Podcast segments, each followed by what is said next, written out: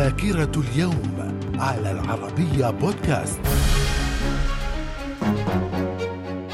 أهلا بكم إلى ذاكرة اليوم الثالث من مايو في العام 1814 الشيخ جابر بن عبد الله الصباح يتولى الحكم في الكويت خلفا لوالده الشيخ عبد الله بن صباح ابن جابر الصباح. في العام 1902 السلطان العثماني عبد الحميد الثاني يرفض اقتراحا من مؤسس الحركة الصهيونية ثيودور هيرتزل بإنشاء جامعة يهودية في القدس.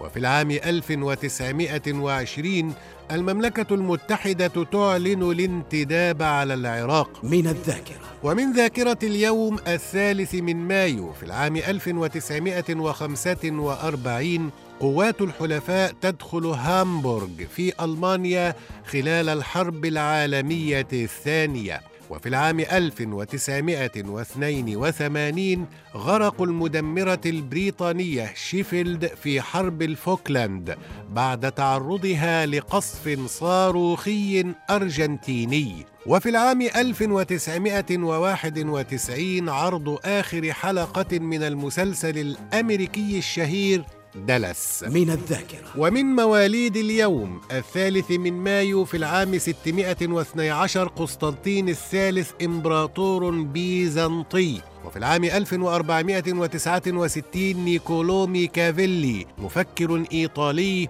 وصاحب نظرية كتاب الأمير. في العام 1898 ولدت جولدا مائير رئيسة وزراء إسرائيل. من الذاكرة. ومن وفيات اليوم الثالث من مايو في العام 1257 شجرة الدر سلطانة أيوبية حكمت مصر نحو ثلاثة أشهر بعد وفاة زوجها السلطان الصالح أيوب. وفي العام 1987 توفيت داليدا مغنية فرنسية من أصل مصري إيطالي. وفي العام 2010 توفي محمد عابد عابد الجابري الفيلسوف والمفكر المغربي. من الذاكرة. وفي مثل هذا اليوم الثالث من مايو من كل عام يحتفل باليوم العالمي لحرية الصحافة. من الذاكرة. إلى اللقاء.